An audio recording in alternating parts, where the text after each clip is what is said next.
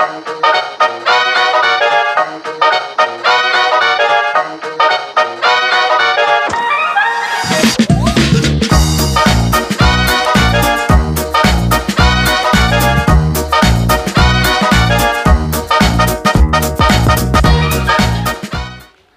Ngartia.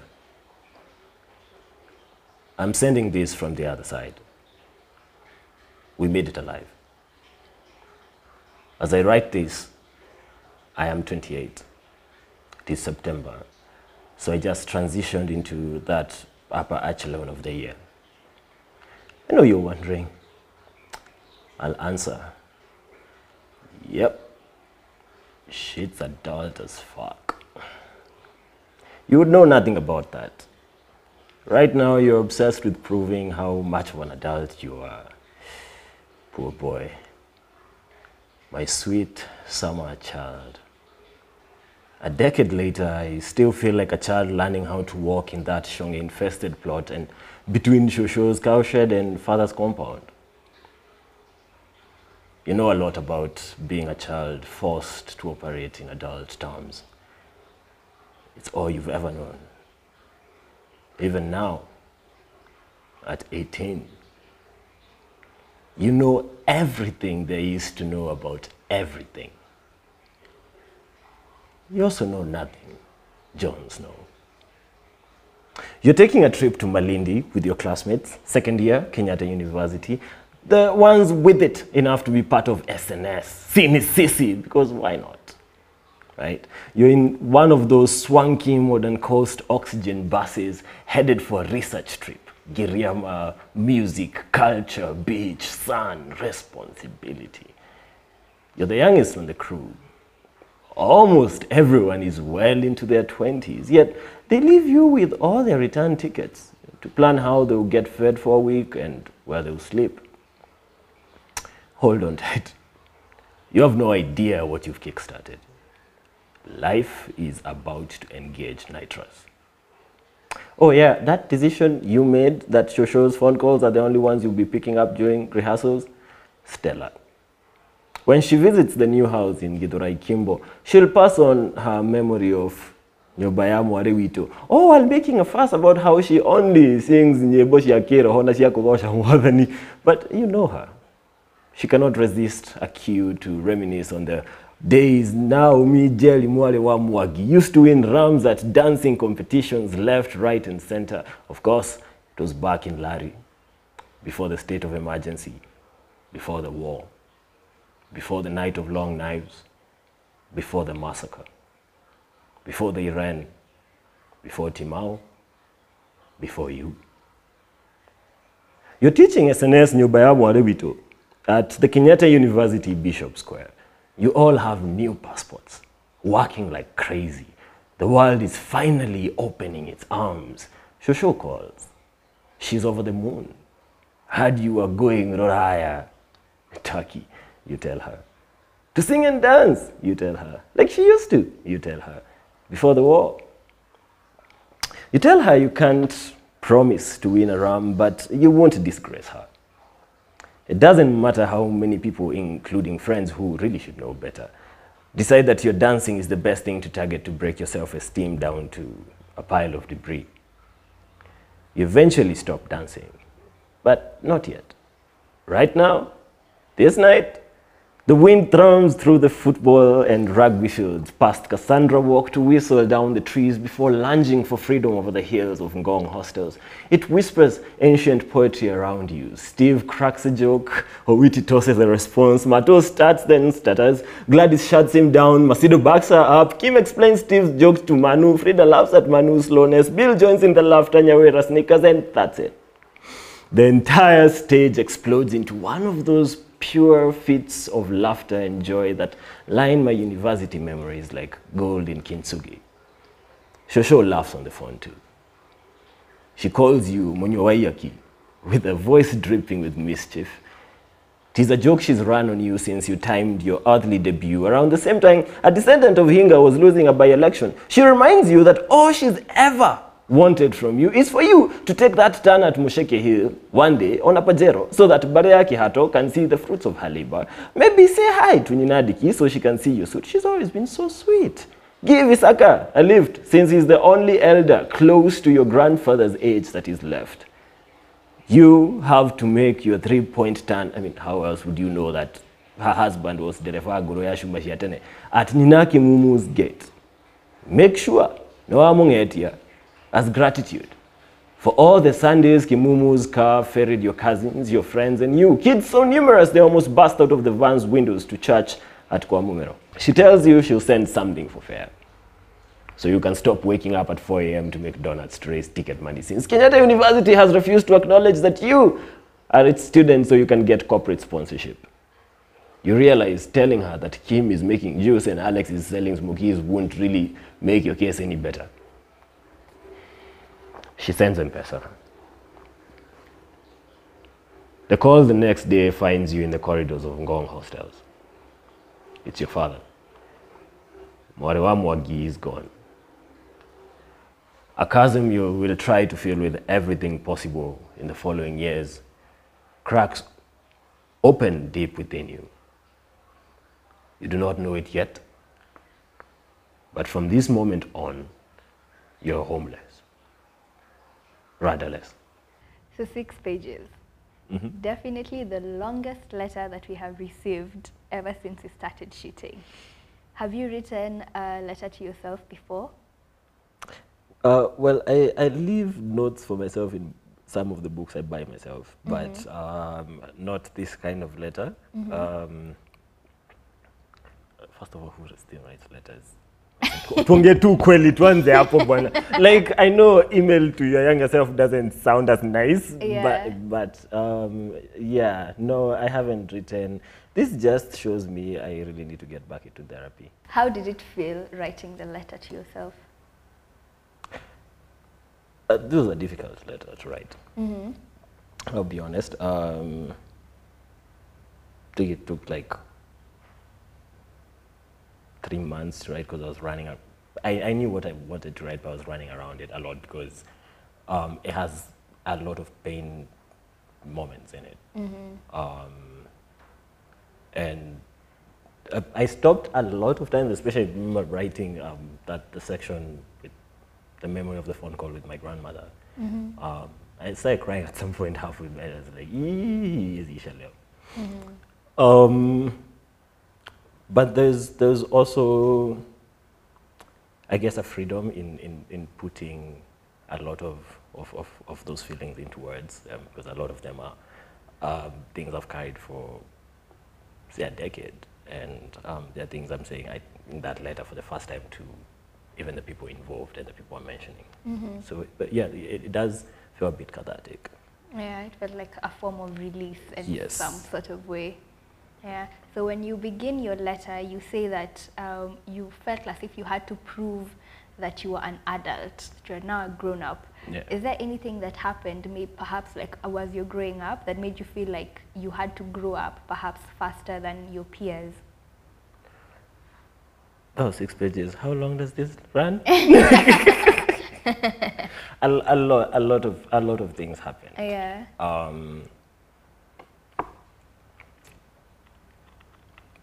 I guess I'll just um, list the, the top 36. Um, so number one, top 3 Um, for a long time, I was the youngest in my class. I, I turned five in class one. Like I was uh, one of those January babies. Like my birthday falls right after mid-month and like Yeah. watu wamelipa school fee nini christmas like when, when uchumi has hit properly that's when it's like uko na birthday Hi. um, that found me in class one and i think until i was in form one or form two i'd never been in a in a, in a classroom where everyone wasn't like at least two years older than me Yeah, that's actually young because I, I, I was six in class one and I was always the youngest. see So five in class one was pretty young. Yeah, it's ridiculous. And no one tells you. Yeah. No one tells you like there's there's like social factors here. I mean, you would not understand social factors at five, but no one tells you there's there's a weird, strange thing that happens when the people you spend most of your days with are just like uh, uh, just a step ahead of you, right? Because you're always, always playing catch up. Um, and no one gives you the grace, right? Or if, if you're given the grace, it's in, it's in a nijuni mtoto right? and, and where I grew up in, in, in, in, in Timau and in Merwitz, you don't want to be that kid, right? Um, so there's, there's that. Um, number two, I come from a very complicated family that's broken on several parts. Um, and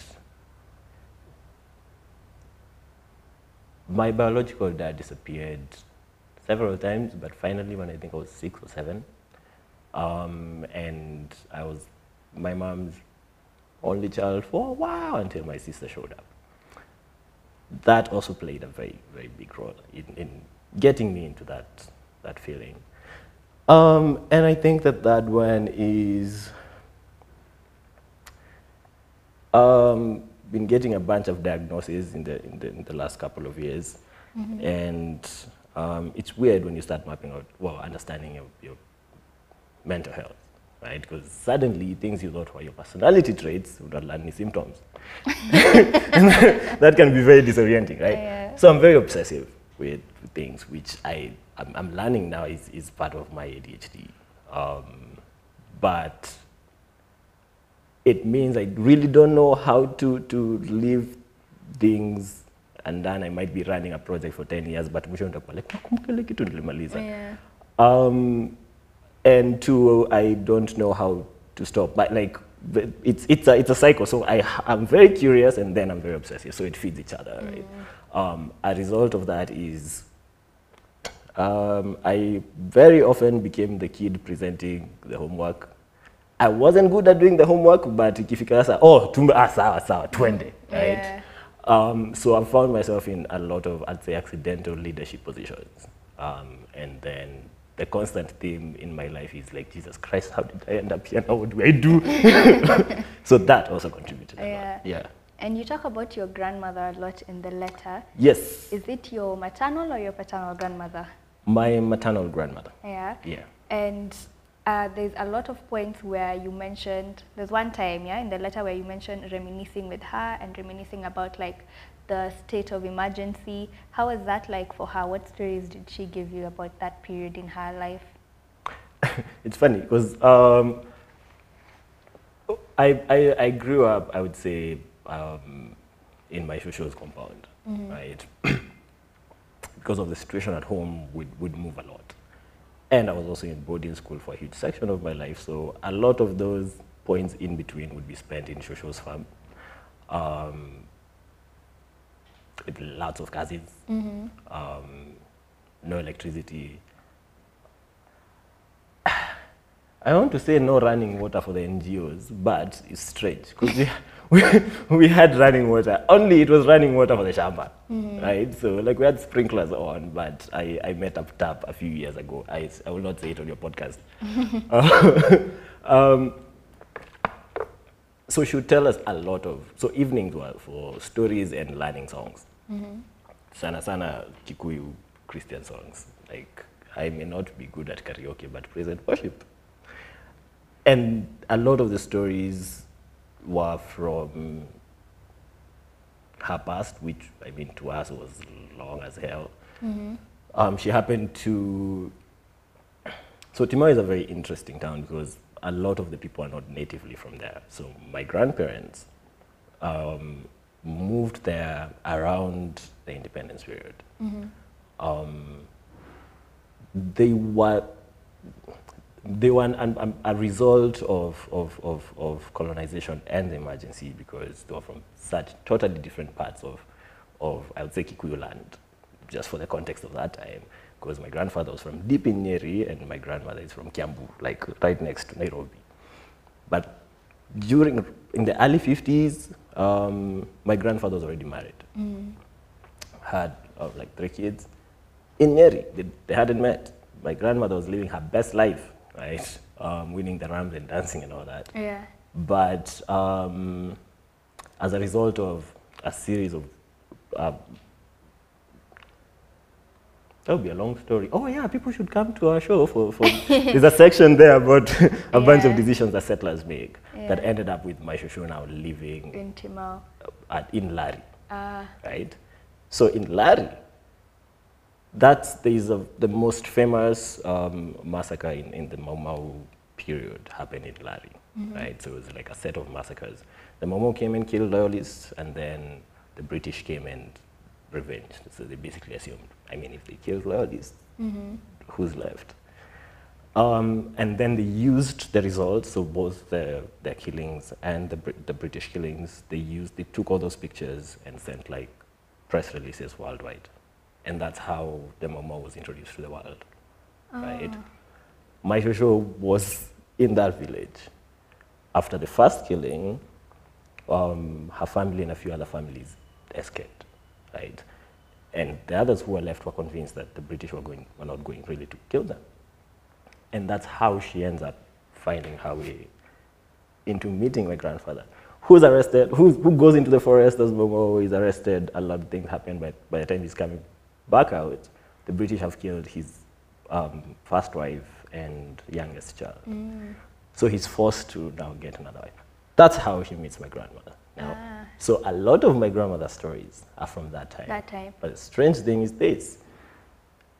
You're not really interested in them. like, no, really scary, and the stories Shosho Yeah. kept telling, right? And then after she passed on is when my work led me to that point. I was reading about all that stuff and be like, Jesus. Yeah, it's crazy.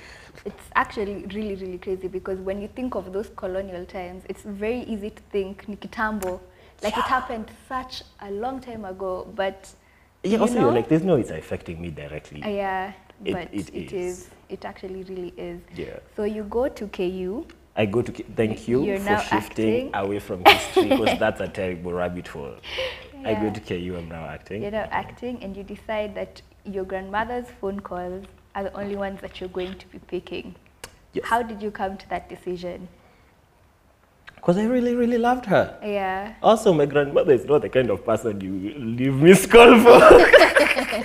rehearsals, what are rehearsals? Yeah. You rearrange your life for her. So it's, it's both of those situations. She, she wasn't the kind of person who you would not pick up her calls. Like that, she wouldn't take that, right? Um, but not in a, in a terrible way. Um, but at the same time, she'd been such a force in my life. I think she still is. Yeah. Um, I don't, I don't think there's any other person at that time I, I, I, I would have rearranged my schedules Yeah. for. Yeah, it's it, it doesn't get deeper than that. Just, yeah. Neighbor to you Mm. loved her. Yeah, I loved her, and also she she didn't take nonsense. Yeah, and she loved dancing. Yeah. Yes. Is that where you picked up your love for dance? That's where I picked up my shamelessness. Yes. Um, I, I, I don't know where my love of dance came from, but um, the ability to not care um, what, what, the, what the people who are watching are thinking, um, I, I, yeah, I got that from her. And how did the competition go? The turkey one? Did you guys win? We didn't go. You didn't go. We didn't go. No. We didn't what go. happened? Well, it turns out selling smokies, jewels, and, and, Yeah, and donuts doesn't raise um, close to 2 million. Yeah. So we didn't go. Um, we, we tried to appeal to Kenyatta University. They ignored us for a long time. Um, our department tried where they could. Dr. Mugubi, um, our, our acting lecturer, Dr. Um, David Mulo, got us, um, got Coke to agree to um, Sponsor? to sponsor us, right? But unofficial conversations, right? But for it to be official, Yeah. KU had to actually say that we're students, we're not just purporting to be students. I think they pampered us for three months. Mm, so you didn't get to go. Yeah. Okay, that's sad. that sucks, that sucks, Yeah. that sucks. Yeah, it sucks. Because they, they, KU didn't need to give us money. They just needed to say that we were students. Students. Yeah. Yeah. And you don't really talk about your mom and your sister a lot in the letter. What was your relationship like? Um, my relationship with my mom and sister is the most present one in my life. Um, I think I intentionally avoided it because it's what I talk about the most. Um, it's With my mom, it's, it's interesting because it's, again, the most present relationship of my life, but it's also continuously evolving. Um, we, we spent, I mean, I wanted to say naturally, but I hope it's naturally, a lot of time together when I was growing up, um, especially since she was raising me alone. Apart from the time I was in my shows or in school. Um, and we haven't spent as much time together in the last like 10 years as I've been coming into my own as, as an adult. Um, and so navigating that, that switch is, I want, it's interesting, like it's Yeah. painful in some times, it's, it's wonderful most times. Um, for my, for my sister, it's amazing because she's now a teenager, she's 16, she's like learning a lot of things about the world, Yeah. about herself, about being a feminist, about like it's, that's um, watching my sister grow up has been the most beautiful, Beautiful. thing. Uh, in, And at some point in the letter, you mentioned getting a phone call that your dad had passed away. Was it your grandma who had called you? it's the other way around. So my dad called me to tell me my grand, my grandma had passed away. Ah, Yes. Um, see why you should edit drafts. I didn't. That's part of the reason it's so long. yeah. What's that quote? I should have uh, used this to answer your first question. It's more intelligent. Um, and then I don't remember the quote. Someone was like, I'm sorry for sending such a long letter. I didn't have time to write a short one. I should have thought of that. So it's my my my my my dad. Um, so my stepdad. It's just very weird saying that, but um, so my mom re- remarried at some point. So my dad, who raised me, um, calls me the day after the night I described where we had the phone call. So we had the phone call, then she sends me a pesa. We finish rehearsals, I go home, come to school the next day, and my dad calls from the blue and he's just, he's terrible breaking news. so he just tells me in Kimeru like a very casual, um, Yeah. mwangia gwetwa. I'm like, what? And then he says, he said, so he was saying something I, I was just registering because that's, it's a metaphor. She's, he didn't actually say she's dead, he just said she's been called or someone. So as I was registering that, he was saying other stuff that I don't remember. But yeah, that's, that's Yeah. that. Okay, so you mentioned that after your grandmother's passing, you felt a bit homeless. So why is that? Oh, oh yeah, oh yeah.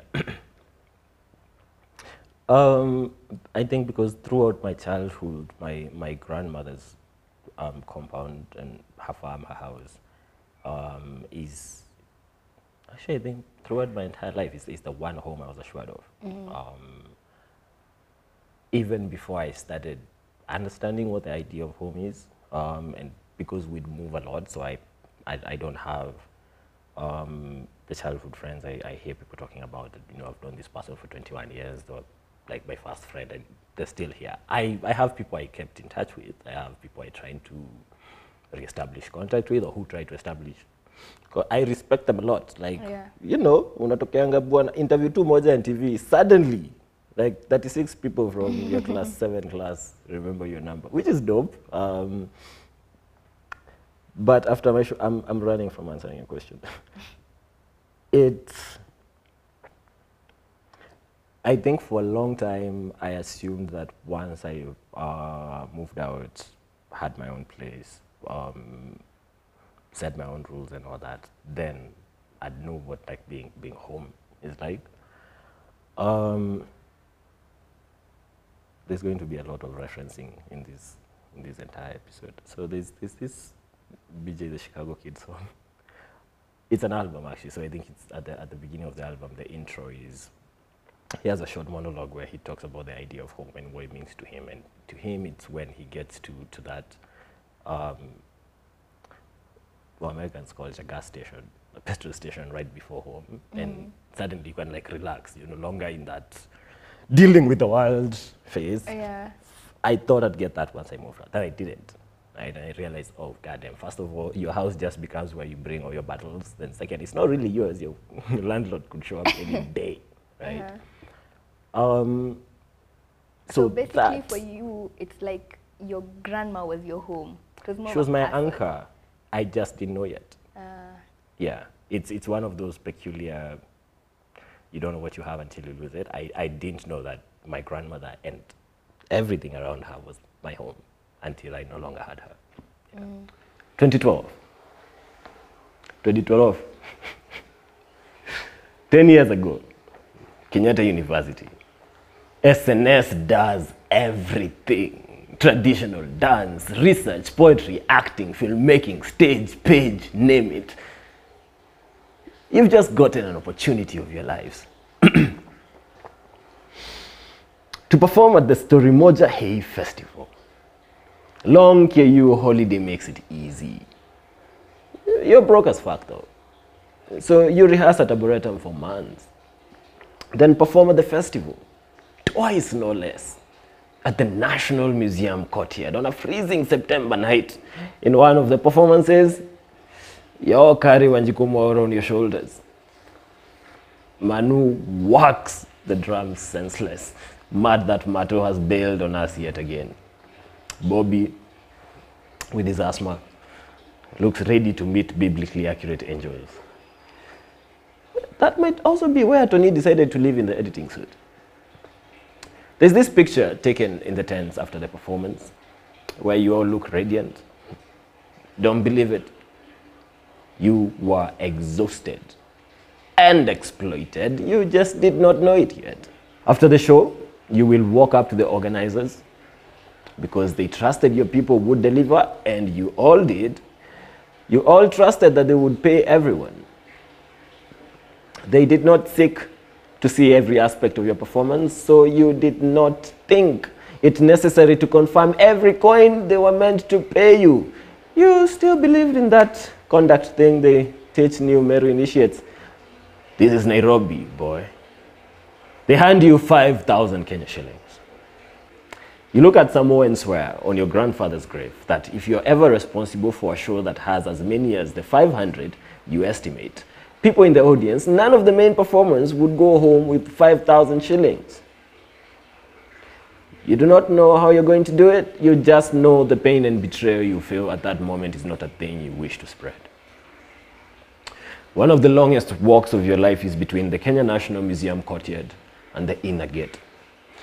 Staring at 15 of your colleagues, all blissfully unaware that they're about to split those five crisp notes.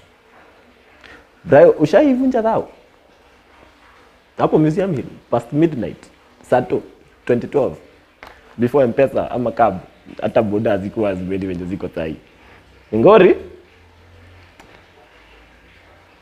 you'll be happy when Gladys breaks free and joins Sarakasi. You're sure she's set for life. We had no idea what was waiting in 2020 now, did we? Anyway, you learn your lesson. So you'll come alone the next year. And you also learn the importance of contracts. You realize that being a decent human being when running projects matters even more than money. Ensuring all your people are taken care of, especially the vulnerable ones, even the students, it is better than falling over your feet for the stars. Your interns do not have to make ndaos, my guy. And don't starve your volunteers. You occupy Nairobi, including Occupy Westgate. Then Al Shabaab occupies Westgate for real on show day. yeah. So who or what is SNS? Um, SNS is a, is a group um, I was part of in, in campus in Ke- Kenyatta University. Um, I was in the School of Visual and Performing Arts in the Department of Theatre Arts and Film. Um, and since we joined in an experimental module, um, we joined um, when there was no one else in school. So we did, you remember, did you ever watch those American Pie um, movies? There's a bunch of films about what it's supposed to be in college in, in the States. We tried to do that. Then people came in the second semester and were like, guy, people actually chilled out and study. Yeah. But somewhere in that, we like we created a really really strong bond, and we were learning all these new things together. And we had this wonderful new world awaiting us. We had dreams and all that. And then there were Shuga auditions, right? And that was amazing. And we showed up with the entire of Nairobi. and I think almost every single person in my generation of, of like these thespians or actors has has a story about the Shuga audition, Yeah. right? Um, I think there's around 20 or 15 of us from my class. None of us got to even be an extra. Like none of us got a call back, nothing, right? So we went back to school with all that frustration and everyone was ranting and like, you know what? We're going to form our own group and we're going to do things that are so amazing. We'll take over the industry. And, and so we formed our own group. Yeah. Um, we did amazing things. Um, we, we didn't take over the industry though. that, but that was the SNS. So, and because we had so many people with so many talents who were just trying to discover themselves at that time, we were doing practically everything, right? And Yeah. it's, it's the vehicle really that molded me as an artist. Okay. So how long was were you in SNS for? It was the duration you were in KU. It's in the duration of it was actually shorter than it feels because it, we started in um, 2011. This is very interesting. Now, finally, I mean, a part of my life where I'm like, oh, that's old. Yeah. Um, so we said in 2011. Um, I think we were proper functional for two or three years, and then um, as people now started specializing and getting opportunities and leaving campus now. yeah, it got busy. And would you say that Story Moja, performing at Story Moja was like one of your biggest achievements as SNS? I wouldn't speak of SNS. Um, as, as, a- as my, myself, yes. Yes. Um, as the person I was in SNS, that too. So, um, what was the process like of uh, preparing for your performance at Story Moja? How was that like uh, financially, emotionally, physically? What's the most extreme form of stressful? That Uh, yeah. yeah, but like intertwined with this enthusiasm of, you know, for for me it felt like it wasn't a big break, but it was. We'd been trying to do a thing, um, and I wasn't very familiar with with the TV world and the film world and the theater world. I was just starting to figure myself out in, in the very specific poetry scene, right? And that's that's where I knew people and things, Yeah. right? And I knew that at Story Moja is the one place where the most brilliant literary minds that I knew at that time were going to, to converge, right? Um, so to me, that was the one space that if we needed to get noticed as a young artists, we needed to be at, right? So we, the opportunity came through, um, I mentioned Samo and, and Akil, who I, I knew them as, as poets. They also gave me my first job in employment. Um, and Zosi Kadzitu, um, who would later become like a very integral part of, of founding Too Early for Birds. Um, and then we, I think we started rehearsing at KU uh, because then in KU we could. I'll give them that. I mean, they didn't acknowledge us, but we could rehearse almost anywhere. We could like there was just space. Yeah. Then we closed school for our first long holidays, and that was very strange. I never not had a plan for five months, like up until that point. Um, and because the the festival was in September, um, from August, we started trying to find spaces to rehearse in.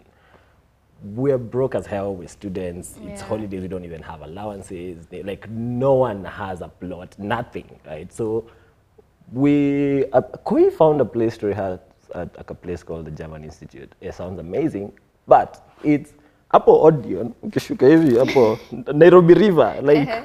you can see Kirinyaga Road and that ka road that goes to Koja. Yeah. There's a series of very suspicious looking buildings there. Hapo juu. Uh-huh. Hapo there's like German Institute of something. I'm not sure the Germans even know that that place exists. And then we realized we couldn't raise, it was like 100 or 200 bob for, for clinic and, and stuff. So we're like, you guys, Arboretum is free. Yeah. I don't think it's free anymore. Yeah, it's not. Yeah, but that, that's why Arboretum needs to stay free. Because Yeah, we rehearse for like two months and you just find your fare to Tao, then walk to. Arboretum. that's fantastic. That means we don't need warm up. Just, Yeah, you go straight into rehearsals. We're also trying to figure out what to do because we're like 15 people with lots of different things. Yeah. Then I think at some point once we found our rhythm, um, I also mentioned Wanjiku Mwaura in the in the letter. Um, she was ahead of us just a bit as a performer. She'd published a book and she was performing in the same thing. So she saw uh, what we were doing and she's like, that's exactly what I need in my piece, right? So we started collaborating and we started learning a lot at that point, right? So there's a lot of shooting in the dark and all that, and then meeting when you go and being like, oh, if that's what she does, then I was kind of okay. same, same, but different. Yeah. It's actually interesting because I was also in theater. And we used to practice at Arboretum in the beginning before they started charging. That was you people. guys! How was that for you? Uh, theater was interesting. It was it was really. Int- I don't think it was a passion of mine, Mm-hmm. but it was nice. It it brought out, I guess, new skills, and it's how it developed into this. yeah. This is a setup. uh, yeah, theater is really it's interesting. It brings out many different angles of someone. So now. I was about to set you up and I will. so do you plan on coming back? Ah, this is uh, my Just question right for there. you. okay, okay. We are not coming back. We'll be back. Um, watch out for a link um, for the part where I ask the questions and you'll get your answers. Anyways, okay. Um, so now, what was the agreement with Story Moja That we get to perform. after you perform? Uh, that wasn't clear. You see, that's Yeah. that's the thing, right? Um, at that point, um, thinking our careers, even in the scene, really, which is which is why I mean I can talk about it now, but I'm I'm not holding a grudge. I don't want to do a Twitter that I didn't some Yeah. ruckus. It's that was the status quo that's in the scene at that point. Like it would be like, yo, there's this fantastic opportunity to perform. You can do all these things. Will you guys do it? Yes, yes, amazing, right? Exposure, we there's on. exposure, there's platform, and at that point, we Yeah, actually needed need the the exposure exposure. and the platform and all that, right? Um, my mistake, which I own because I was the one who made that negotiation, Mm-hmm. was I didn't know the part where you talk about the money in specific terms and where you sign contracts and all that. Um, so I, I guess they delivered on what they promised. Yeah, they gave you the platform. Right, yeah. But then now you finished. How many shows did you guys do? We did, it was one show, Uh-huh. one night, but we did two different performances, Ah. um, which was not even in the agreement. So the Wanjiku Mwaura thing was Wasn't not in the agreement, right? Yeah. Um, so I, I, I think it's weird because it's always the, the small things. What actually made that a, a, a really a terrible memory was how cold that night was, right? And we were all in lessons because we were like proper traditional dances. Um, and I, I make a, bob, a joke about my friend Bobby, but his asthma was actually like like threatened. He almost didn't perform. I, I, I think, and it's one thing to to talk of the idea of performance and the entire the, this hype and, and karamadari. How do you pronounce that thing? I should not have even gotten myself into that situation. But that thing, um, there's that idea, right? And then there's when you're actually performing and you're seeing your friends. This is work and like this sacrifice and all that. Yeah. Um, and at that point, in my ignorance, I assumed it naturally pays off, right? I, And rightfully so. But then here you are, you've performed in the cold, Bobby is nearly dying, eh, you are 15 people, you've been given 5,000 Kenyan shillings. yeah. Now, I'd like you to paint me a picture and describe, first of all, how much were you expecting at least? And second of all, how did you go to explain to the rest that, you know what, for all our hard work, for our rehearsals, this is the 5,000 bob we have to divide against 15 people. What was the first part? How much were you expecting? I, I, don't, I don't have an answer for that. Yeah. I, I, I, I you was so it was not 5,000. It was not 5,000, right? At the very least, right? Um, a thousand bob would have changed our lives. Yeah. at that point, right?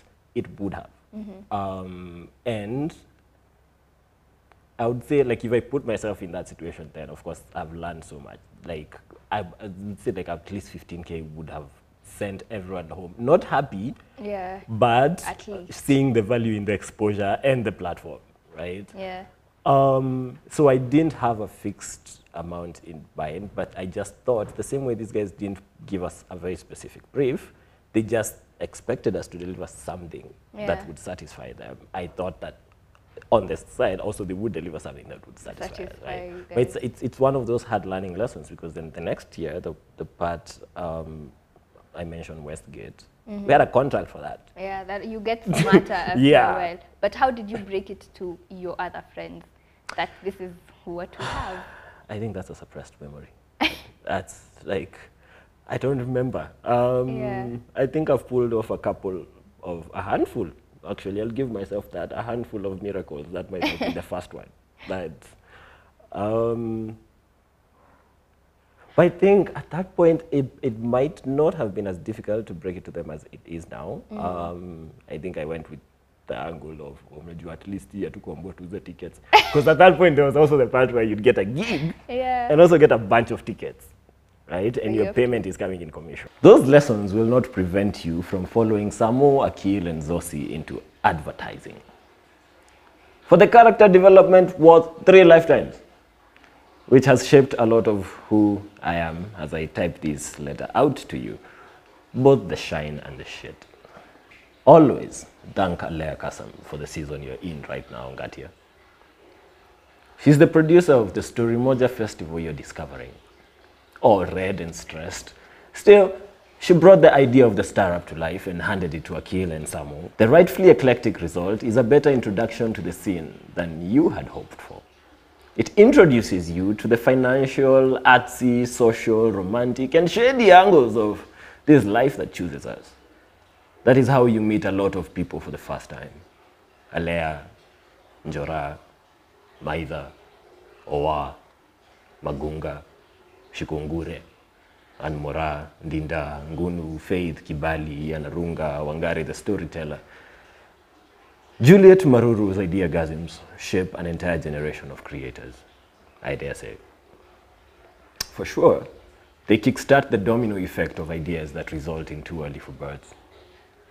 Juliet, with her biscuits, tea, cake, excellent stories, excellent taste in stories too, her quiet command and gentle prodding. Absence is a strange concept. Juliet isn't here as I type this. I still find myself wanting to forward puppy memes. Juliet is how I met a book club called Sana.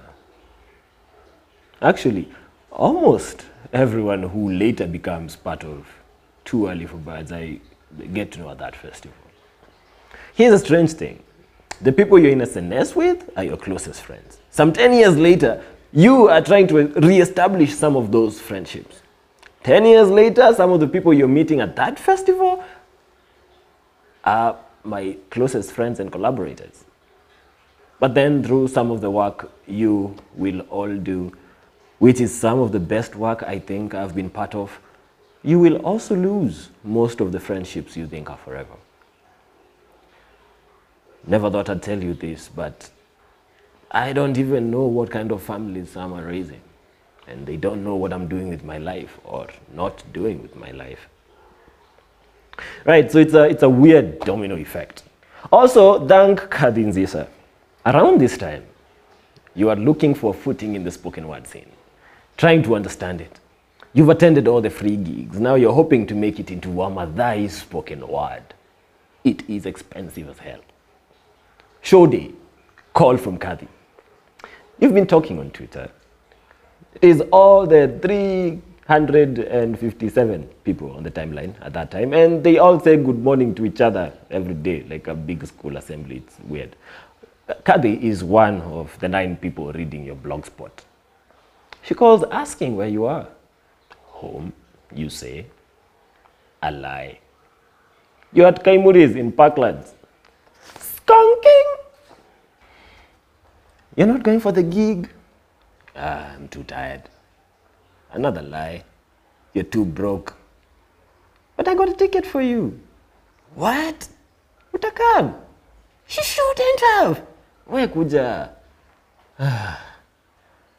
saa basi i gotta drag myself out of bed you're technically pinocchio at this point running out You'll get to the gig, you'll kick it. It's breezy, wonderful, nice times. Jemedari is the MC. Kadi knows him from Nakuru. You're... They, they are basically fam. She's radio stuff.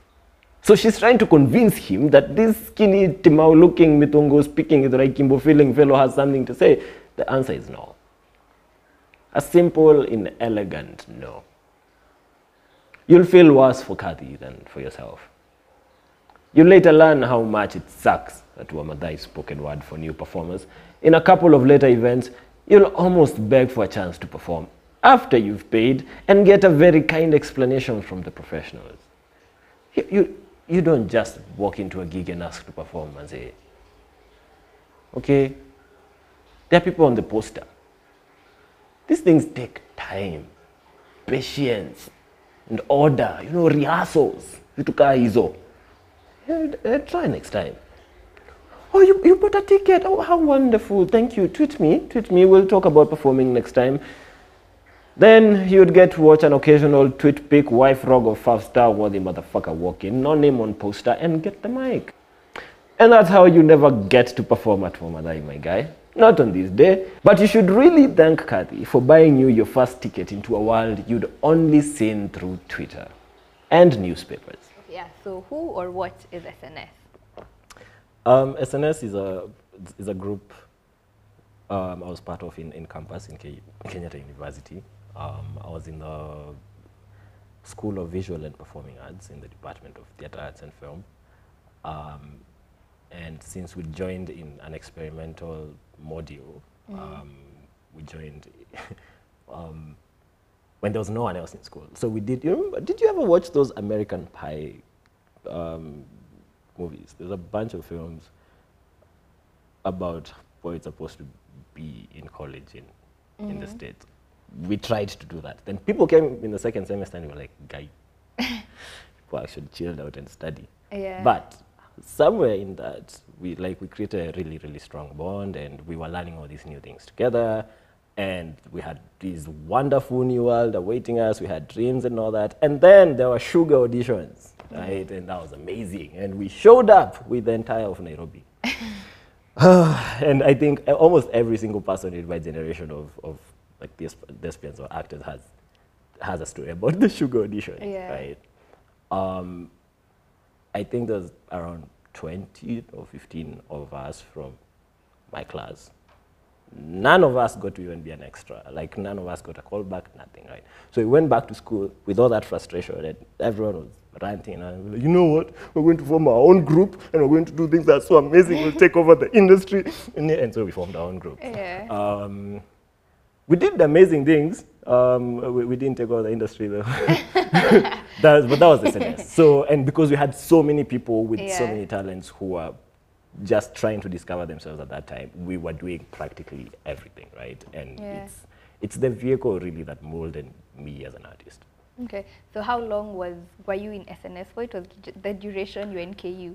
It's in the duration of. It was actually shorter than it feels because it, we started in um, 2011. This is very interesting. Now, finally, I mean, a part of my life where I'm like, oh, that's old. Yeah. Um, so we started in 2011. Um, I think we were proper functional for two or three years, and then um, as people now started specializing and getting opportunities and leaving campus now. yeah, it got busy. And would you say that Story Moja, performing at Story Moja was like one of your biggest achievements as SNS? I wouldn't speak of SNS. Um, as, a, as my, myself, yes. Yes. Um, as the person I was in SNS, that too. So, um, what was the process like of uh, preparing for your performance at Story Moja? How was that like uh, financially, emotionally, physically? What's the most extreme form of stressful? That Uh, yeah. yeah, but like intertwined with this enthusiasm of you know, for for me, it felt like it wasn't a big break, but it was. We'd been trying to do a thing, um, and I wasn't very familiar with with the TV world and the film world and the theater world. I was just starting to figure myself out in, in the very specific poetry scene, right? And that's that's where I knew people and things, Yeah. right? And I knew that at Story Moja is the one place where the most brilliant literary minds that I knew at that time were going to, to converge, right? Mm-hmm. Um, so to me, that was the one space that if we needed to get noticed as a young artists, we needed to be at, right? So we, the opportunity came through, um, I mentioned Samo and, and Akil, who I, I knew them as, as poets. They also gave me my first job in employment. Um, and Zosi Kadzitu, um, who would later become like a very integral part of, of founding Two for Birds. Um, and then we, I think we started rehearsing at KU uh, because then in KU we could. I'll give them that. I mean, they didn't acknowledge us, but we could rehearse almost anywhere. We could like there was just space. Yeah. Then we closed school for our first long holidays, and that was very strange. I never not had a plan for five months, like up until that point.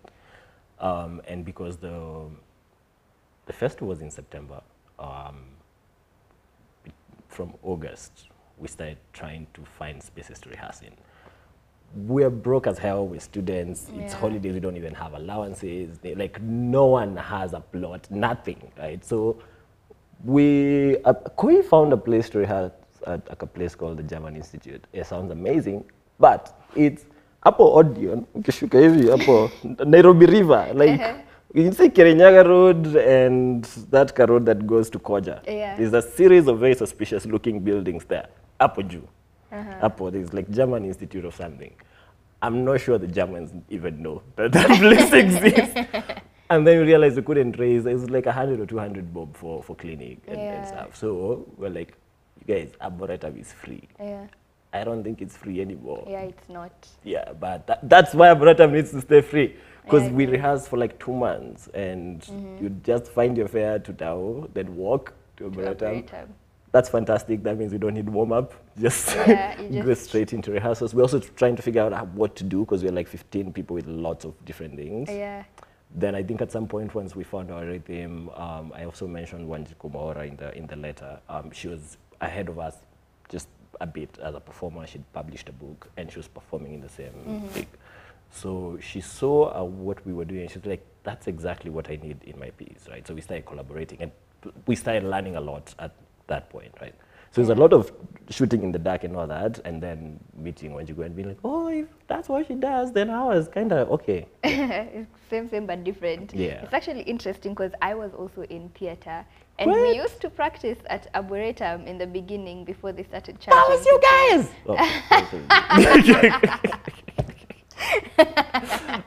How was that for you? Uh, theatre was interesting. It was it was really. Int- I don't think it was a passion of mine, Mm-hmm. but it was nice. It it brought out, I guess, new skills, and it's how it developed into this. So yeah, this is a setup. yeah, theatre is really it's interesting. It brings out many different angles of someone. So now, I was about to set you up, and I will. so, do you plan on coming back? to this is uh, my Just question right for there. you. okay, okay. We are not coming back. We'll be back. Um, watch out for a link um, for the part where I ask the questions, and you'll get your answers. Anyways, okay. Um, so now, what was the agreement with Story Moja That we get to perform. after you perform? Uh, that wasn't clear. You see, that's Yeah. that's the thing, right? Um, at that point, um, thinking our careers, even in the scene, really, which is which is why I mean I can talk about it now, but I'm I'm not holding a grudge. I don't want to do a Twitter that I didn't call some Yeah. It's that was the status quo that's in the scene at that point. Like it would be like, yo, there's this fantastic opportunity to perform. You can do all these things.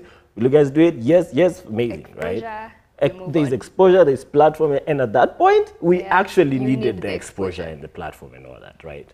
Um, my mistake, which I own because I was the one who made that negotiation, Mm-hmm. was I didn't know the part where you talk about the money in specific Mm. terms and where you sign contracts and all that. Um, So I, I guess they delivered on what they promised. Yeah, they gave you the platform. Right, yeah. But then now you finished. How many shows did you guys do?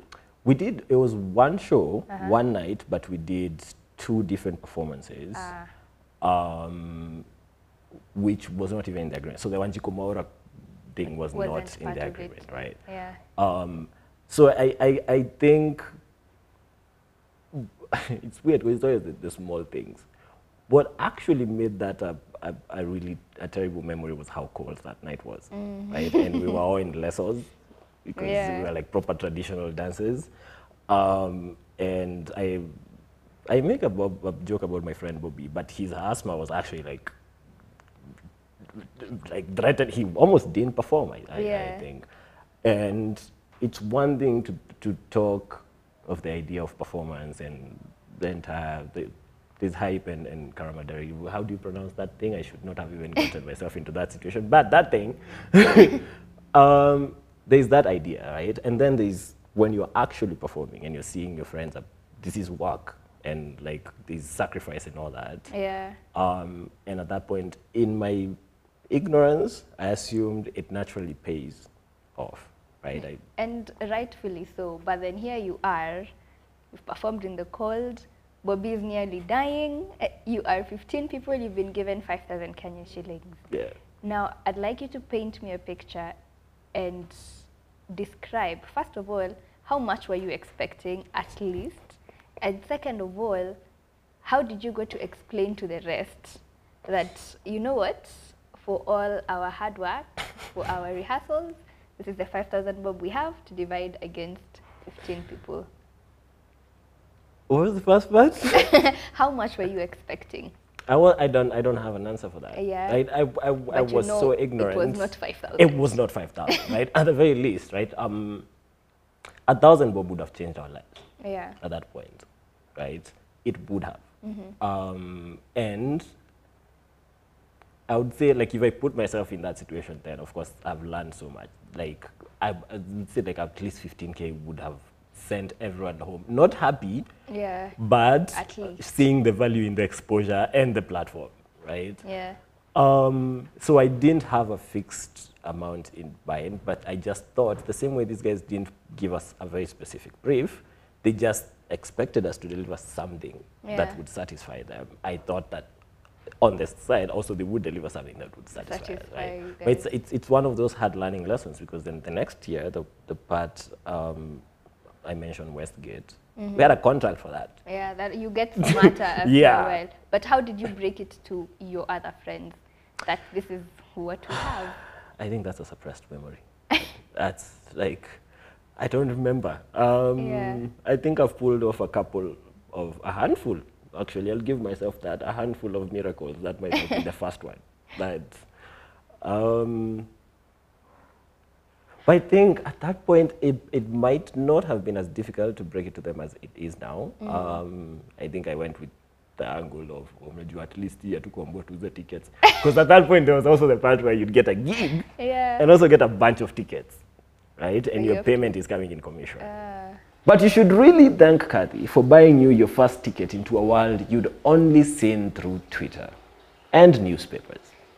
I wish someone had told me earlier that there is no magic in. It's just work. Number two, be kind. Really. To everyone.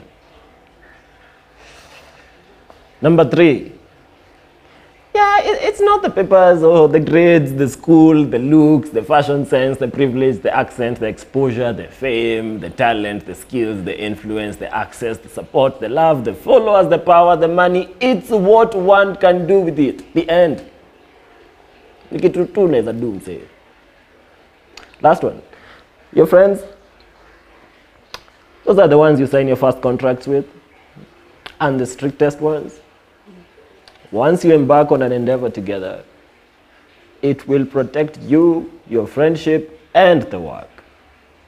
Once you start the work, give it a hundred percent, no more. That that one hundred is enough. Trust me. And you're not insane. You're going to lose your mind, for sure, but you're not insane. And it will not all be in vain. And you're still rhyming in random sentences, so you're still a spoken word nigger. P.S. Don't mind the suicidal thoughts. You won't pull it off. Not in 2019, not in 2020. It's taken a couple of long, exhausting years to get here, but right now, there's nothing I'd rather be than alive. Listen to Frank Ocean, kid.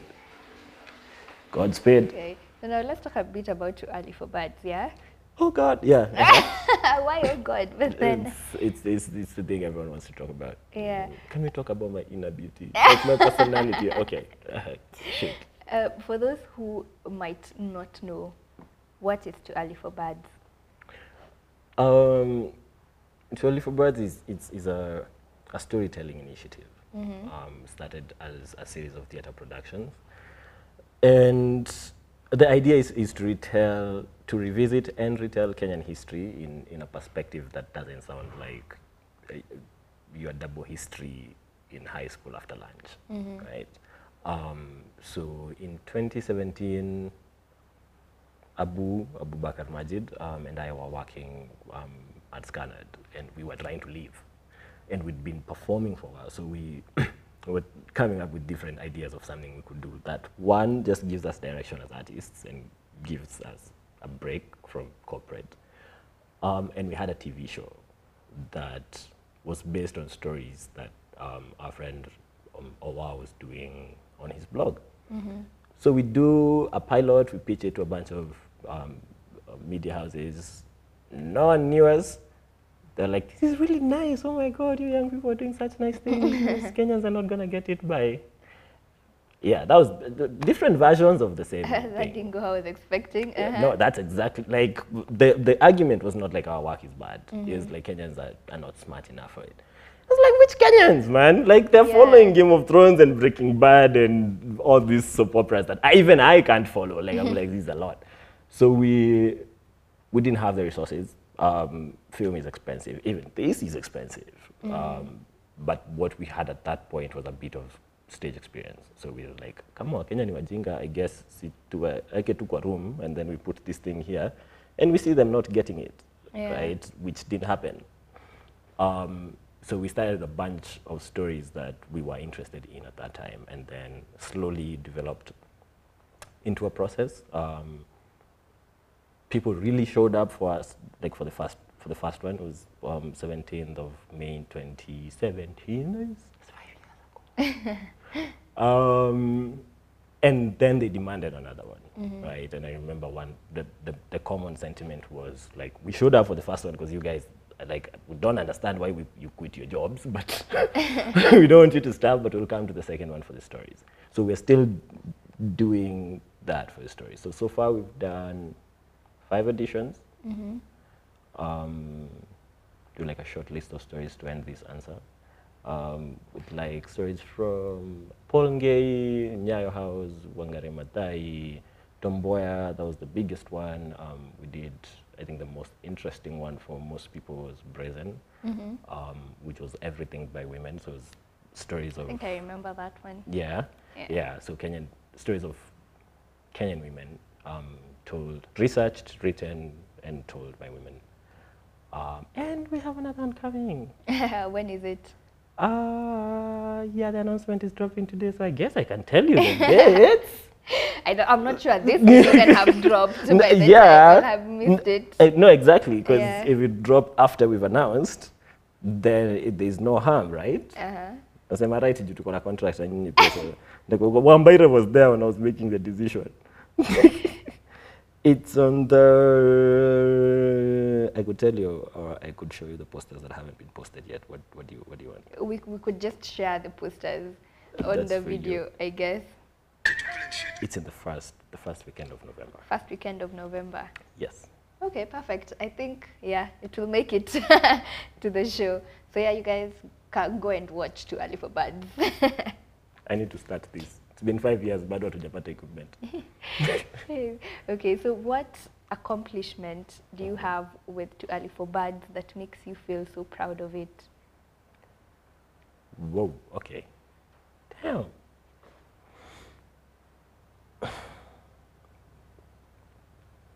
I'll say two things. Mm -hmm.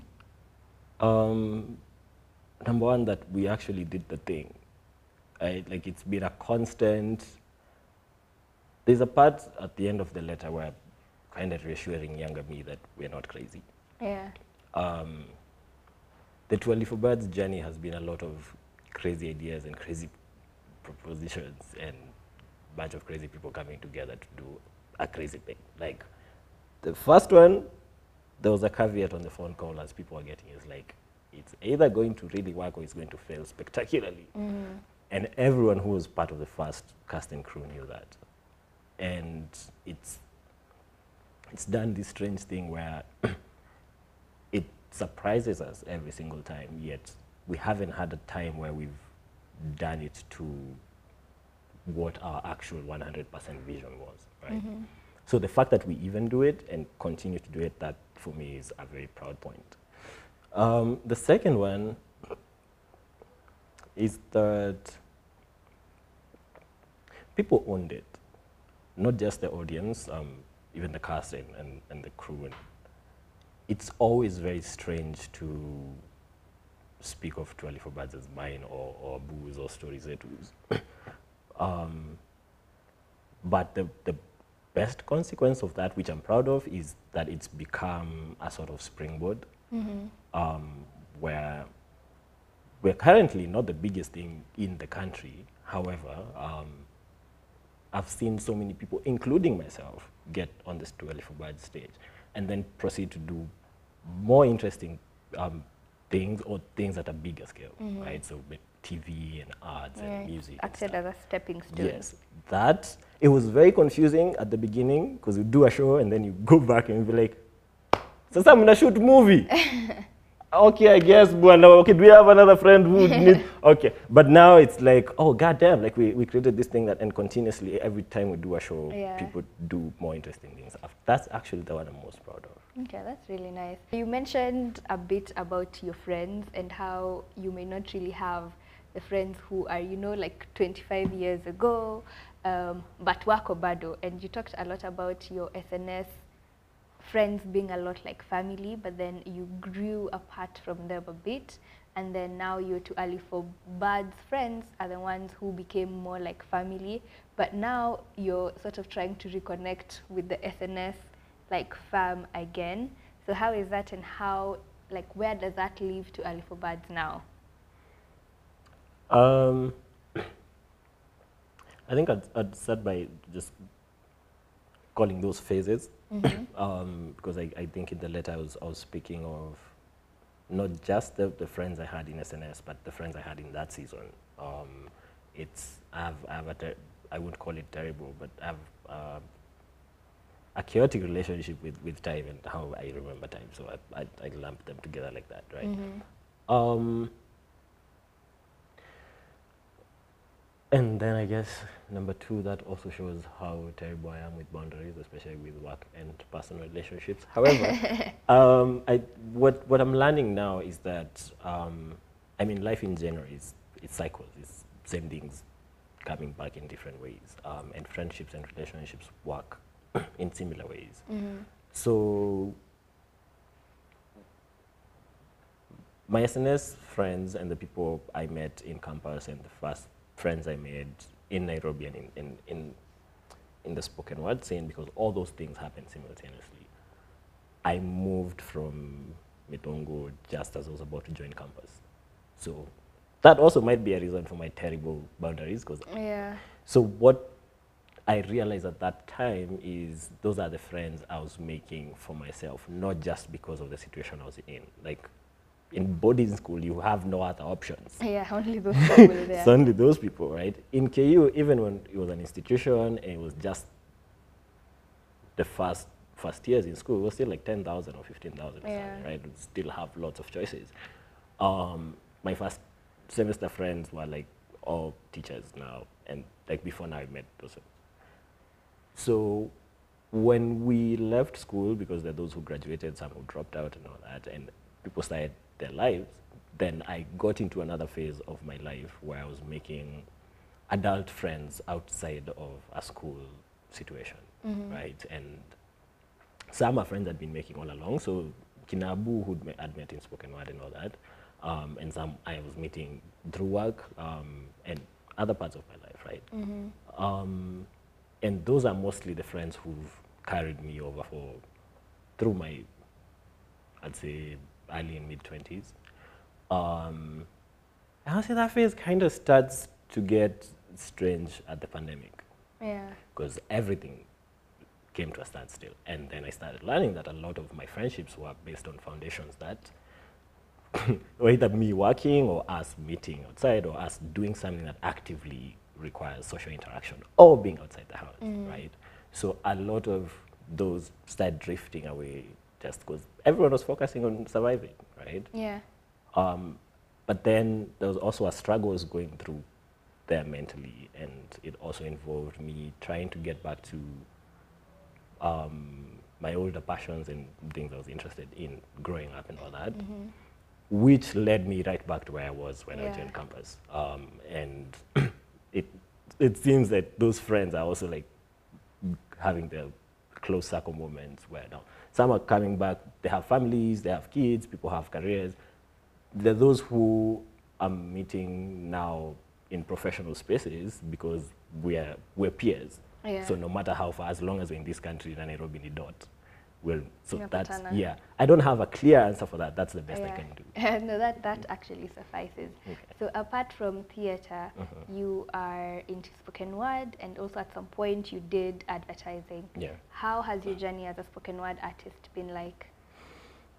Um, that's my true journey, actually. I like calling it spoken word is strange because it's it's for me it's just poetry, um, and it's it's the first thing I remember writing for myself, and not for schoolwork, nothing. It's just um, and it wasn't even English poetry. I started with um, ushairi, which most people don't know. like I had my Venas and Vibetis tight before I wrote my first English rhyme. Um, but it's been the constant thing I go back to.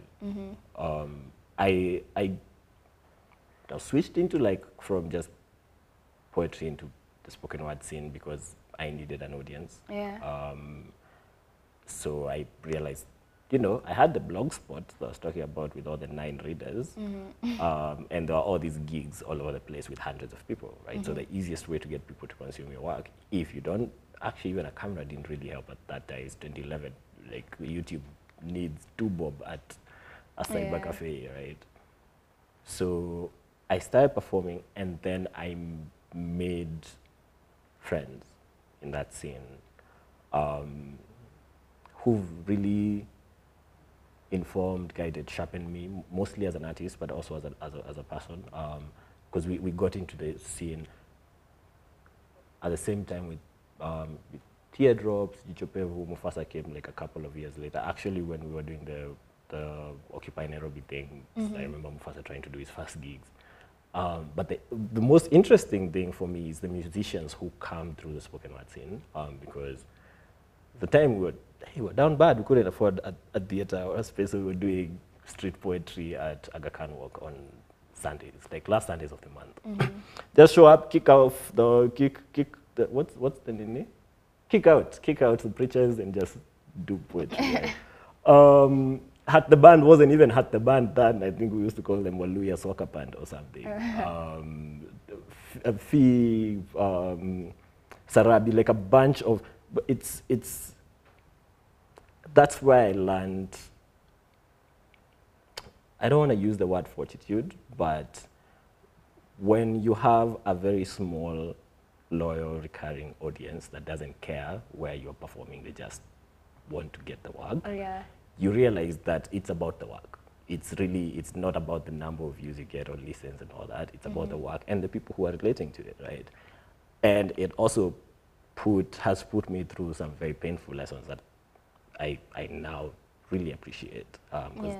I mention the musicians because the interesting thing with them is um, they come and they, they take off Yeah. right? So you're doing rhymes with guys on the streets, and then you hear them in the mat on the radio, and then you're seeing them, ne- and you and your other spoken word guys are not moving, or you've just made like two steps. Yeah. And then another generation of musicians does the same thing, and then another two steps. And so the first time it's like, whoa, that's amazing. You hear Uliza Kiatu in the, you almost stop the match. The second time you're like, okay, goddamn, man. Uh, I mean, that's dope. But that time you're like, Nasisi, right? The fourth time you're like, okay, I guess. you just keep moving. Uh, yeah, but then now also speaking about pain, you talked a bit about the Wamaida spoken word, yeah? I thank you for doing that because like that's a constant thing that happens in his life. So he's constantly tweeting about how people call him Wamaida pa- instead of Wamadai. Oh, she's Wamadai. Yeah. the Wamadai spoken word. Um, so you say that it was a bit hard for new performance, for, for new performers there. Why was it hard for like new performers? Um, because we didn't know people. It's easy as that, right? It wasn't just Wamadai. I think for I singled it out because for the specific moment I was writing um, about in in the letter, it was the same case. We'd, we'd buy tickets at Kwani open mic and still beg for a spot to to, to perform. I- I mean, at least with Kwani, Cindy Ogana was an amazing person. Like you wouldn't get a chance, but you wouldn't go home feeling horrible. Like, and you'd come the next time, and Cindy would remember your name. You see that that means a lot to someone who's starting out, Yeah. right? Um, the first time I went to perform at Slam Africa, I'd not, I'd actually not gone to perform. I was going to do research because I'd been told just go watch people performing before you start doing the thing. I got there and we learned there was um, a gate price. We didn't know they were selling tickets, so my friend Tony and I like changad our money and realized we could only afford one ticket and fare back home, right? So um, security guy who was really nice was like, okay, mmoja wenu akiperform wanakubaliange watu wanaperform waingie free. So that's how I got into, like I performed for the first time because the only way they were allowing people into the venue without paying for tickets was if you perform, right? But slam is a competition. So you're not getting at your nice chance to showcase your art. No, you have like 15 other really, really hungry people coming after you. So it was, it was um, an entire culture at that time where it felt like if you didn't have, if you're not your older brother or a, or a Yeah, friend or someone who had some kind of connection, which is weird because it's not like there was a shitload of money in this book word Yeah. scene, right? Um, but then a few years later, I came to, a, to another realization, right? Which is, because at that time, get like really, really mad. You know, you'd, you'd trek, we were mostly trekking, you'd trek all the way to your mat. You're just talking about these cliques, nini, oh, you don't like, you have to come from La Vie to get these opportunities, you have to write in English, because we were performing mostly in Sheng. Then a few years later, I realized those clicks don't happen accidentally or maliciously. Um, people come in and face probably the same exact problems we faced or worse, right? And so they did what we naturally did, because as SNS and also as that crew of like spoken word artists, and uh, we just banded together, Yeah. right? And that's how we ended up in the streets. That's how we ended up doing our own shows and all that. And we ended up growing that way, right? And because of the pain we felt in that, at least I try to make sure the projects I'm in don't have the same. And I hope the other people we experience the same, the thing we do the same.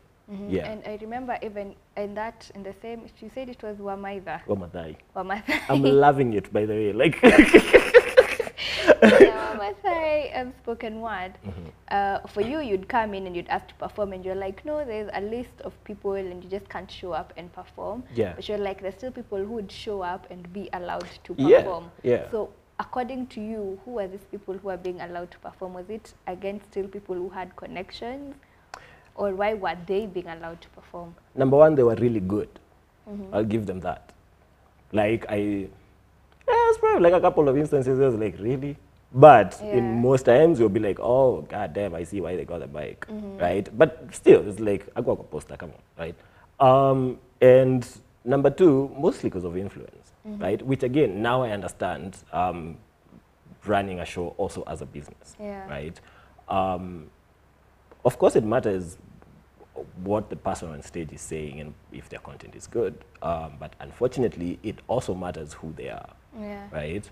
Um, could get a random person from the street to come and read um, uh, uh, a poem, right? And be like, yeah, nice poem. Or you could come and read the poem, and now it becomes about something else because you, you come with more, you come with an audience, you come with that, right? there are people there who won't even appreciate the poem, they just appreciate the fact that it's you doing the poem, right? So I, I would understand that later, and also no one had the time to explain it. Mm. But I get it. If you're trying to sell tickets, right, and you're trying to break even, and some Yeah. random person who's really influential walks in and be like, naweza pata mic, kwambia shika actually niko na tickets 20 mm. za kuuza. so it's nothing personal, it's just business. Yeah. At the end of the day. on one side, Yeah. right? For the person starting out though, it's very personal, Yeah. right? Which is which is why then we can't we can't keep going with that that excuse, right? It's like yeah, it's business, but also think about the other the- person. yeah. So now, when it comes to advertising, you say it has a lot of character. First of all, how did you even get into the advertising? It's that same story moja thing. Uh-huh. Um, so the next year we were planning Occupy Nairobi was the name of the show. Um, so we spent a lot of time in restaurants and, and taking cabs. Um, and at some point, because Samo, Akil, the people I mentioned were also not doing that as their full-time thing. They had main jobs, right? Um, I remember at that time, Akil and Abu were working I think it's Cube. We were working, but I can't, let me not say that for sure, but they were working at an advertising agency. Um, and the, they had a really interesting brand. It was one of the biscuit brands, and they were doing a comic um, of it that was being posted online. This 10 years ago. Like, people doing work for brands Yeah. and getting paid for. But I remember asking Akil, you get paid to tweet? And he's like, yeah, I'm like you're kidding. Like you, he's like, of course, it's planning around it and all that, but essentially, yes, I do get paid to do it. And I was like, how do I get it? And I was like, um, I don't know. I'll call you if there's an opportunity. Then he calls me the next year and he's like, so um, Samuel and I are starting a, an agency. Would you like? Yeah. Like, yeah, of course. Like, yeah, man, but we like you need to come with your laptop. Like, yeah, I got stolen last week. so it took a few months to join. Yeah. But then I joined the agency, worked there for a year. Um, I left to finish my degree and, and to, to start. I, I was doing a, a- an experimental theater show at that point. At that time. And then I needed to move out and I was broke and Scanad came calling, so I joined Scanad. And what was the character development that you mentioned that came with advertising? Um, I also didn't sign a contract at the first job. So I'd learned with the gigs, but now with employment, that was totally different, right? Um, and again, em- being employed by your friends is also like another totally different thing that no one had prepared me for. Kuna kuzoeana. kuna kuzoeana right na mimi huzoeana na watu mbaya and then there is the number of, of, of just deep ends kwa pool. Una like unamkanga tu daily unarusha kwa ule mtoto wa mbachi. Like it's just a different pool every day. Fight for your life. yeah. I remember I, I went into we actually went in it was like yeah it's doping we'll do the agency work. But my main purpose was to to redo the show we didn't do when al shabaab interrupted right? Um, so we were going to do it the next year.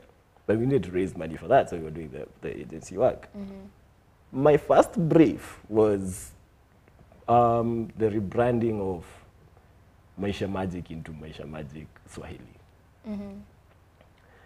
Like bro i'm i'm i'm, tw- I'm 20 i'm not even 20 i was 19 i'm halfway through my degree. What am i supposed to do with this? And then it was that every single day after that right? Yeah. and by the time i was joining Scanad i was like yeah i kind of know what this is. And then i go and i realize the budgets are like 10 times bigger and Yeah. like um so there's that side. And then there's the other side where my advertising work drove me into depression. Like constantly and continuously. Like up to the point where i was living i i it's i i had to leave to to stay alive right? Um that's a long character development journey i would get into right now um, but even the, the quintessential stereotypical Nairobi character development hapo ndo unajua eh, wasichana in Nairobi ni hey! um, but also now I really really really learned um, now professionally now the contract thing the negotiation thing now doing proposals nini but all this stuff because no one gives you like a three month preparation course Yeah. it's constant You failures and learn on the job. disappointments yeah that's what I meant by it's, okay, it's a lot. Don't open that Pandora. okay, but then also while you are winding up your letter, Mm-hmm. you mentioned that there's periods where you felt as if you were going mad, you were going insane. Yeah, there's um, there's a short phrase for that period. It's called "All My Life." but but yeah, but there's yeah there's very specific ones. Uh, How how exactly does that feel like? It doesn't feel like it actually. That's the weird thing. Um,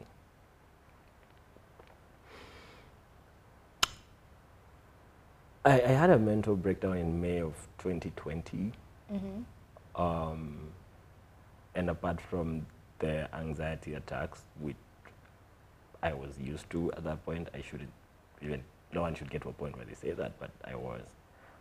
Um, and the suicidal thoughts, which had been very, very constant by that point. Apart from those, I would have told you everything else was working amazing, even halfway through the thing, Mm-hmm. right? Um, and then it kept going for months, and I, I knew something was wrong, so I was trying to fix it. Um, took a break, like a lot of things. Um, when I blue ticked Barack for months. Um, so I was trying to do everything. I, at that point, I'd kind of gotten a cycle. I'd be like, I have these really low moments, so this is what I do. Like, I stop working, I stop like reading a lot, I go back home, I, like, so I started doing what I do, and then it wasn't working.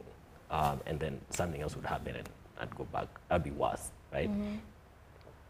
So it starts with not feeling like you're losing your mind, and then it becomes, for me, doubting your reality, right? So, um, including my entire life, right? Because I'd, I'd wake up and have a very simple task. It's like today I'm sending this email. it's not, It's nothing, it's just a reply, right? Um, and I spend my entire day, day trying to get myself to send the email, and in the evening I can't, and I wake up the next day with either that or another simple task that I can't. I just can't pull my mind.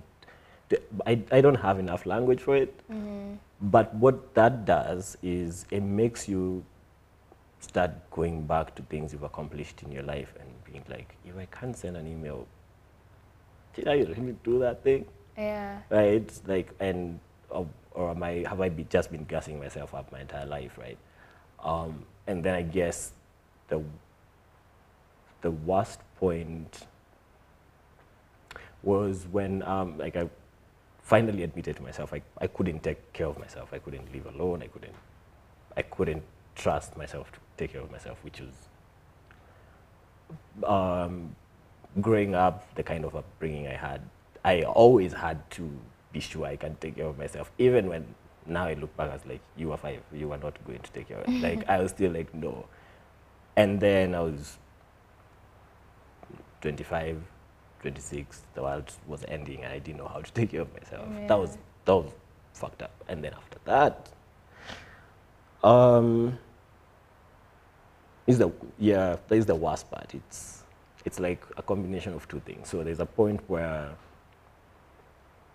i'd gotten to the point where i i, I was I was, I was gonna end my life and then i'd gotten past it right and people talk about suicidal thoughts and people talk about suicidal ideation and people talk about suicide but there isn't enough talk or at least i haven't found enough material on when you decide not to take your life, but you still have nothing to live for, mm. right? And it's you're just there. Like you really don't want to be there, but you're just there, right? So it's that, which was intertwined now because I'd admitted I was trying to get help with now people trying to take care of me, right? So that manifests in two ways. There are people who are really good at it, and there are people who overdo it. And you end up feeling like a victim or a patient, which is now what I've gotten used to, um, or which is now, if I was really to answer your question with one sentence, or feeling like the entire thing is curated for you. Mm. right? Like akani kale kachizi ketu. Unajua venye kanaamini that uh, like no one break the nini. It's kind of like uh, like a, an entire what's that movie? It's two. It's the Truman Show and and Shutter Island. Mm-hmm. Right? it's the same idea of just a life curated around someone. That I would say is what for me it feels like I guess I wouldn't say insane but to lose your mind in, in, in the level that I have Yeah. um, by the worst this is no part of your question, but I'll just answer. The worst part about that entire thing, I think for me, is at some point I was misdiagnosed. So I had like a, I had a period there when I was taking schizophrenia meds instead of ADHD meds, and I'm still trying to figure out how to put into words what that felt like. Yeah. Have I answered your question? This is a No, very you uncomfortable. actually, you actually really have. And I'm just wondering what happened between 2019 and 2020 that might have fueled it. Was it just the COVID and maybe being isolated? No, it was a bunch of stuff. Uh-huh. Um, we did the Mboya edition of Too Early for Birds in October of 2019, and then we went back on stage in November. The time we went back on stage, I was supposed to be resting because I'd been working continuously on that production for eight months at that point. And then before that, in 2018, we'd done a bunch of shows. One of them was in Nanyuki, um, where we made a substantial loss, right? So spent, Abu and I spent a, a majority of the remainder of 2018, including the time Brazen was running, raising money to pay debts for, for that show. That show in Nanyuki had happened because we were so confident in ourselves because of how well our shows had done to that point. And that's because we'd been working continuously since we'd quit our jobs uh, to start the show. And before we quit, we'd been working continuously. Like it's been just years and Work, years and work, years of work. work and work. Um, and then when I'd really scheduled break time, it like, you know, a, a thespian's dream is going back on stage on actual public demand, like it's not PR. And that happened. And I was sending out emails on the beach being like, guys, for real, but I'm not Right, so came back and then that meant we had to start the next show. Like work, work was a big part of it. Um, also, I didn't know at that time, but I, I coped by working. Um, so now I like I have to take intentional breaks, which is more work than I thought it would ever be. Um, number two, I was I was I was um, I was I was I was taking I was doing too much, not just like work wise, but um, my social circles, um, the kinds of collaborations we were doing, not because of work, but to build relationships. To I was part of um, the N- NBO Musical Theatre Initiative, which is this amazing project that's been running for a few years.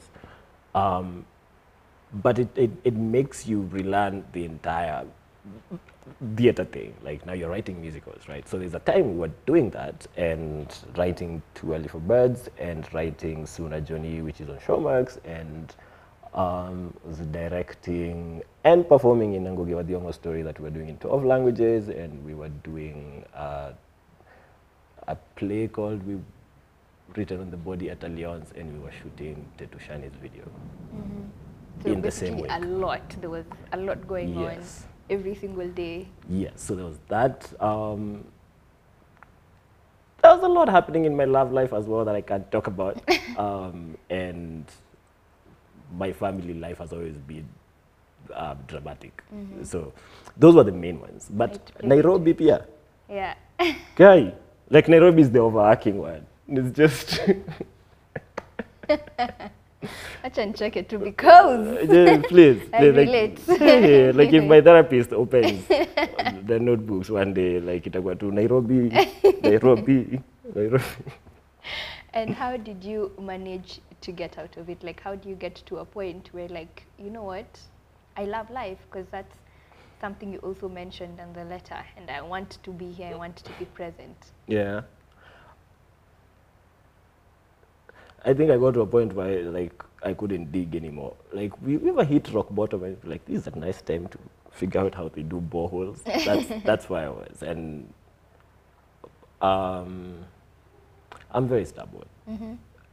And remember like friends there's, there's the time my friend Shiba just kept telling me just can you stop working?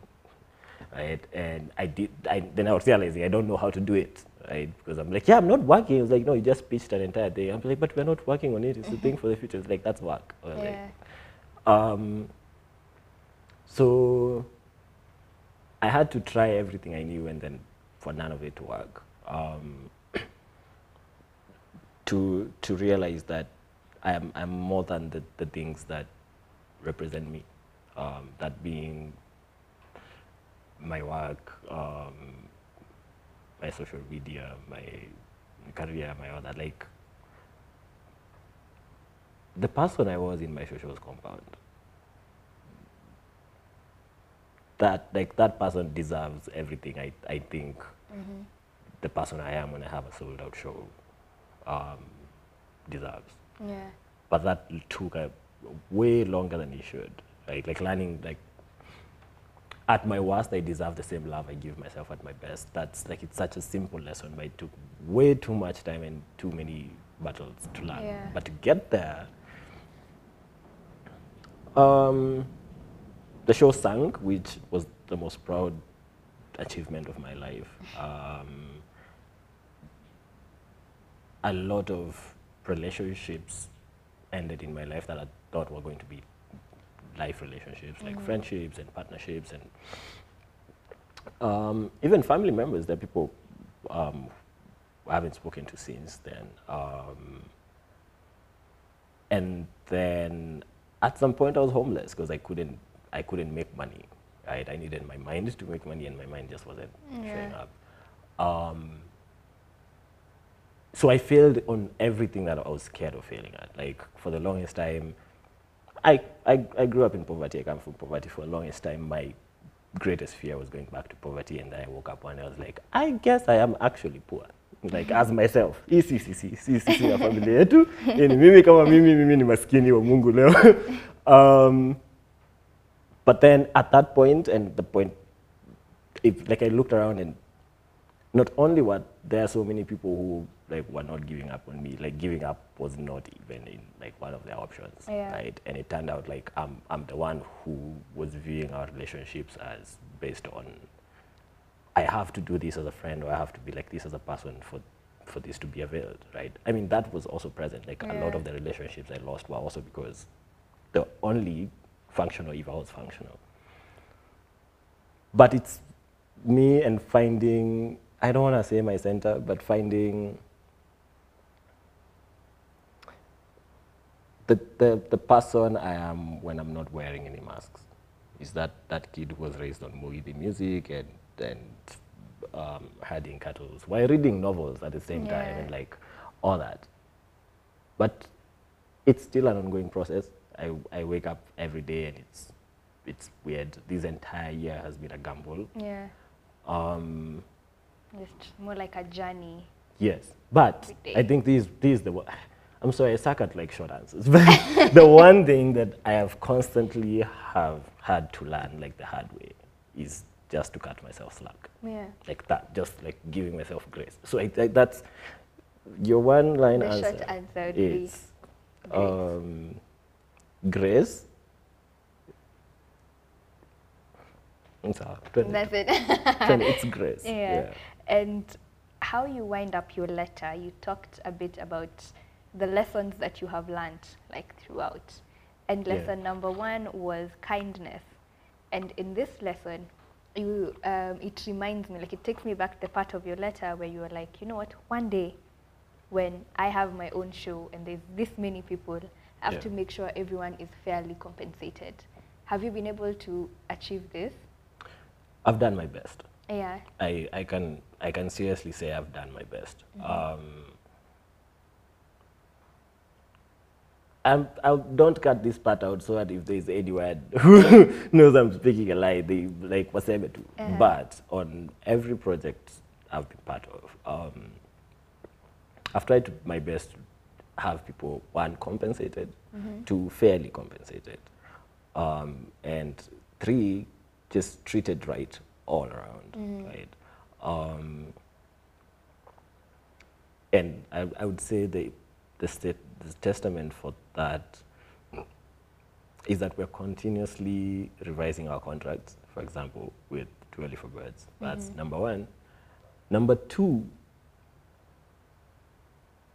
uh, I'll just give you a story, a very short one. We do Mboya. I'm on the beach. We're forced to come and do a reel. So we come back. We're like, okay, I guess we're professionals, and we're holding a meeting at the Kenya National Theatre. Um, it's sort of a post-mortem before now we start rehearsals for the next run and just telling people to open their hearts and all that. And at some point, Njora takes the stage. It's like, yeah, you know, I'd really like to thank the production because like during rehearsals and during the, the shows, at no point did I go backstage and there wasn't water. Mm. I was like, yeah, it's, it's, it's like, yeah, that's Just something as simple as like, who, who, who have you been working with? really, like it's No, theatre is tough. right? But you see, like people really, like your cast shouldn't have to worry about water. Uh, yeah. Right? Um, but like, again, that's my perspective, right? Inaweza kuwa watu wenye wako like, kai, kai, kai, kai, oh, ooh, ooh. so, so I think I've, I've, I've done, done my best. best. If there is um, more that can be done, because I'm not retiring soon, I'm very open to, to doing it. yes. And you also mentioned that it's not about um, what you have, but what you do with it. Yeah. Um, what made you learn this lesson or come to this realization? Um, my work, um, but also my friendships and people I've, I've met, especially in Nairobi. That comes from one, one, one big lesson, which is I think the biggest privilege, especially in this city, is access. Yeah. Like, it's really what the money buys you, and it's it's access. Um,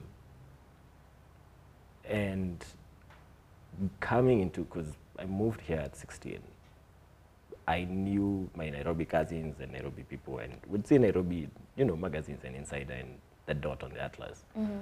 But then becoming a Nairobi person is a totally different experience. Um, I'm losing my track of thought. Please, please ask the question again.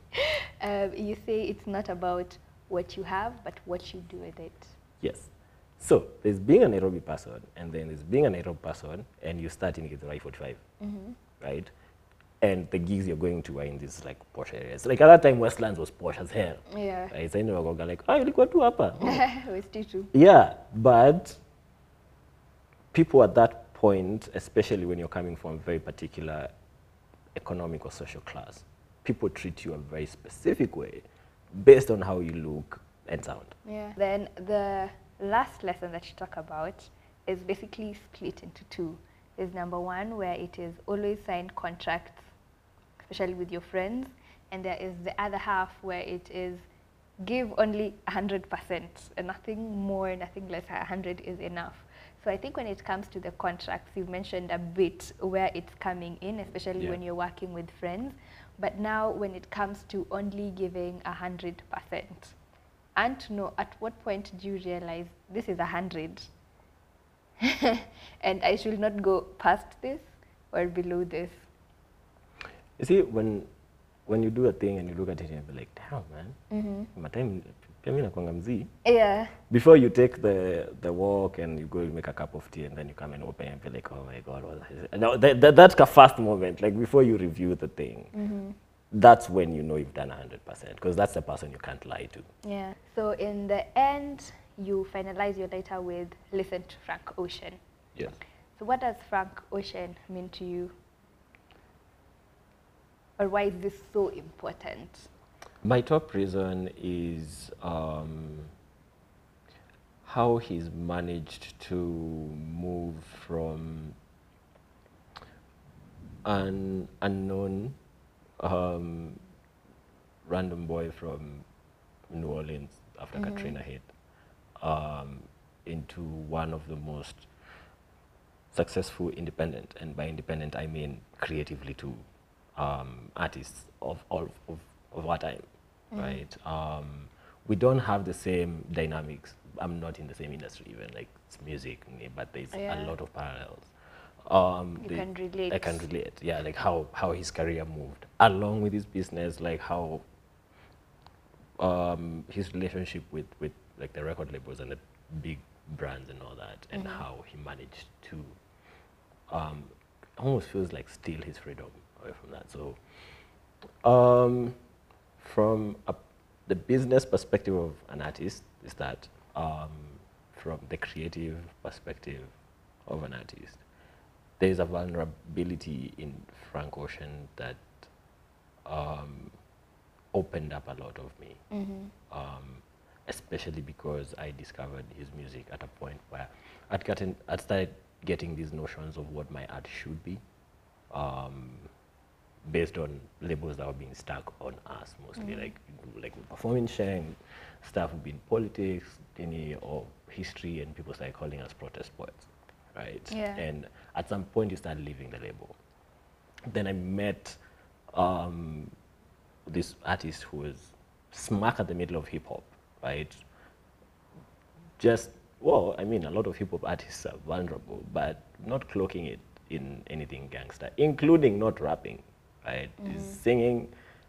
Um, and then I remember him coming out um, as by on Tumblr. Tumblr was big at that point, and that was ridiculous as well because like a queer person being so openly queer within um, the hip hop culture, um, and the hip hop culture has been a very big reference in my life, um, and still being able to do their thing um, and with the biggest artists, that not just the fact that is queer, but what that represents, right? Like in a hip hop scene, that's probably the biggest hurdle Yeah. you could have, right? The entire song is dedicated to killing queer people, right? So uh, my question would be, what kind of bravery would it take to not just make the announcement? Actually, I don't think the announcement is the brave thing. The brave thing is like afterwards. After. Like I've done it, I'm still gonna do my thing, Yeah. right? Um, I and that that kind of bravery for whatever it is like no matter whether it's a thing with my identity or my history or, or something i've done or haven't done as long as i can be that vulnerable with myself and with my art then You're good. then i'm good um, and last there's a bunch of songs but there's one just called try Try. and there's a part where it's like, like boys try, men try, girls try, women try. We all try. Like that's all we're doing. Like we're all Yeah. trying. So you Uh-huh. come to Nairobi, and um, you're trying to get into all these spaces, and there's blockages. So you go back and you're like, maybe it's how I speak, maybe it's what I know, maybe it's how I watch, maybe it's the music I listen to, maybe it's my people, maybe it's how I dress, right? So what you do is you start restructuring yourself. And then you're like, maybe it's because you don't have money, so you start looking for money. And then maybe it's because I don't know enough people, you start looking for people. Maybe I don't have enough followers, you start getting that. You're not funny enough. Niggas need to realize I'm funny, right? And then eventually you're like, oh my God, like, the, oh, people are here all along who can do all these things. They, they, most of them just don't know how to apply it, mm-hmm. right? And you bump into some of the most talented people you'll ever meet, and they're like, I don't have a talent. Yeah. And it's not really a, like, I'm not even saying that to mock them. It's most people have the thing, they they just they have the tools, they just don't know how to use What them, to do with it? right? And that's that's Nairobi has taught me that a lot because that's the entire journey I was talking about advertising and all that is and performance and poetry. It's me walking into rooms, in most instances, um, where I'd be underrated. Like I'd also underrate myself, and then slowly learning that it's the work I'm capable of and the things I'm capable of doing that bring me into that room and keep me there. Yeah. Yeah. All right, that is amazing, Ngartia. Thank you so, so much for joining me on this episode. It's been vibes, it's been love, and yeah, I hope to see you again sometime soon. No, like not talking this serious stuff, like funny questions next time, please. Uh, I promise. But thank you, thank you. This is wonderful.